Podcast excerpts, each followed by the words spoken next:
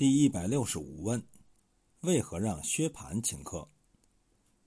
贾宝玉出言无忌，林妹妹啼哭生气，导致贾宝玉赌咒发誓做检查，正在闹得不可开交，忽然袭人来到，说贾政叫贾宝玉。贾宝玉就像晴天打了一个焦雷，急忙换了衣服，出得园门，却原来是薛蟠请客，说是不这样说，他不能出来的这样快。呆霸王薛蟠终于正式出场。自从第四回薛蟠住进荣府，作者就一直没有对他做过任何正式描写。本来在第九回众顽童闹学堂之后，应该有薛蟠的一大段文字。这从第三十四回宝玉挨打之后薛宝钗说的一句话中可以看出端倪。难道我就不知道我哥哥素日恣心纵欲，毫无忌犯的那种心性，当日为一个秦钟竟还闹得天翻地覆，自然如今比先更厉害了。而且在书序本末尾也有这样一段他本没有的译文，贾瑞遂立意要去挑拨薛蟠来报仇，与金荣计议已定，一时散学各自回家。由这里看，第九回以后薛蟠应该有一个出色的表演，可是不知道何故作者把这一段删去了。直至第二十五回子弟逢五鬼，众人都到园中看事，作者用侧笔对薛蟠做了一番描述。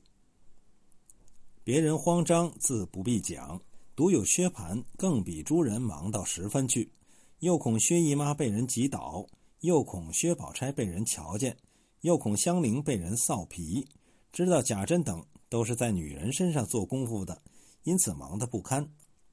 忽一眼瞥见了林黛玉，风流婉转，早已苏倒在那里。这一段描写可谓精彩绝伦，真真忙里偷闲的大手笔，虽然是侧笔，但把薛蟠活生生的描出来了。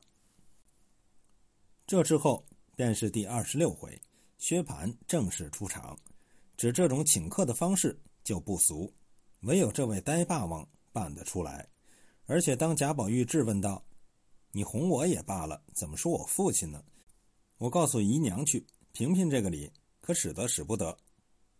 薛蟠说，好兄弟，我原为求你快些出来，就忘了忌讳这句话，改日你也哄我，说我的父亲叫我就完了。像这种话更是只有薛蟠说得出，换了任何一个人也不像。可是这一段故事我怎么看怎么觉得古怪。我们知道曹雪芹用笔从来不会一笔当作一笔用，而是一笔当作几笔用，所谓一生也而两歌，一手也而两读。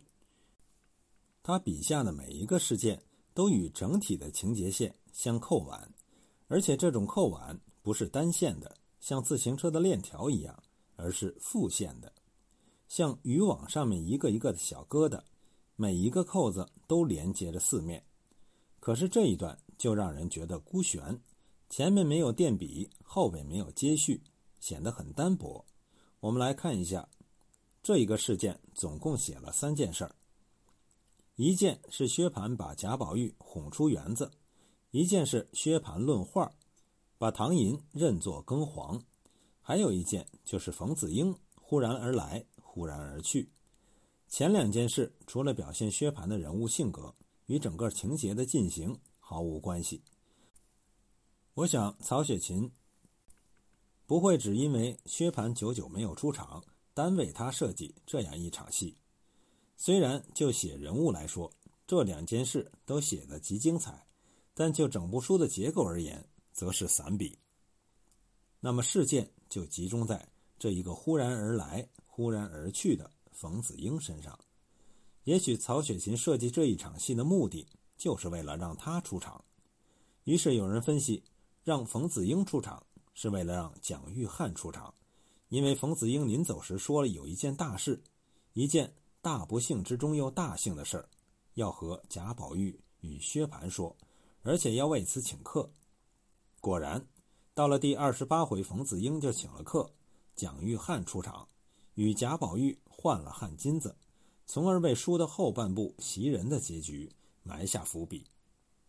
但是我要说，要达到让蒋玉菡出场的目的，用不着费这么大的劲，满可以把薛蟠请客与冯子英请客放在一起来写。这在小说写作中不是什么难事。在贾诩本中，在这个大不幸之中又大幸的旁边，有脂砚批语：似又服一大式样，应侠人累累如是，令人猜摩。于是又有专家考证，冯子英所说一件大事，一件大不幸之中又大幸的事儿，实在是引服了乾隆初期政局的一件大事。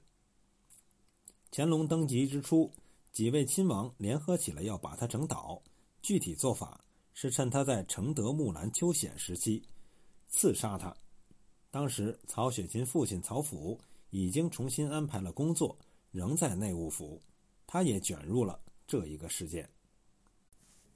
这个阴谋被乾隆粉碎，首恶分子都受到处罚，曹府也因之倒霉，曹家就此彻底败落。这是曹雪芹家一件大事。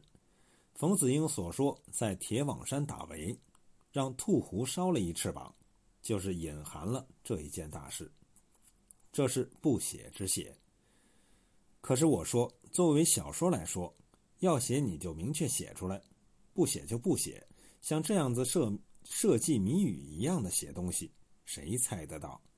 即使能够猜到，大家看的是小说，不是你曹雪芹家史，这一点曹雪芹不会不知道。那么像这样子的写法，实在是笨得可以。这未必是曹雪芹的本意，而是红学家们的猜测。许多红学家把一个曹雪芹家事横亘在胸中，看什么都像是曹家事，只把一部《红楼梦》当作曹家的家事谜全来猜，这不正好堕入当年胡适讥讽旧红学士猜半谜的窠臼了吗？我们可以换一个角度想这个问题。所谓换一个角度，就是从书的本身来看，而不是从书外的事件来看这一个事件。第二十六回主要写的是林黛玉与贾宝玉的爱情纠葛，以小红与贾云为宾，以黛玉为宝玉为主。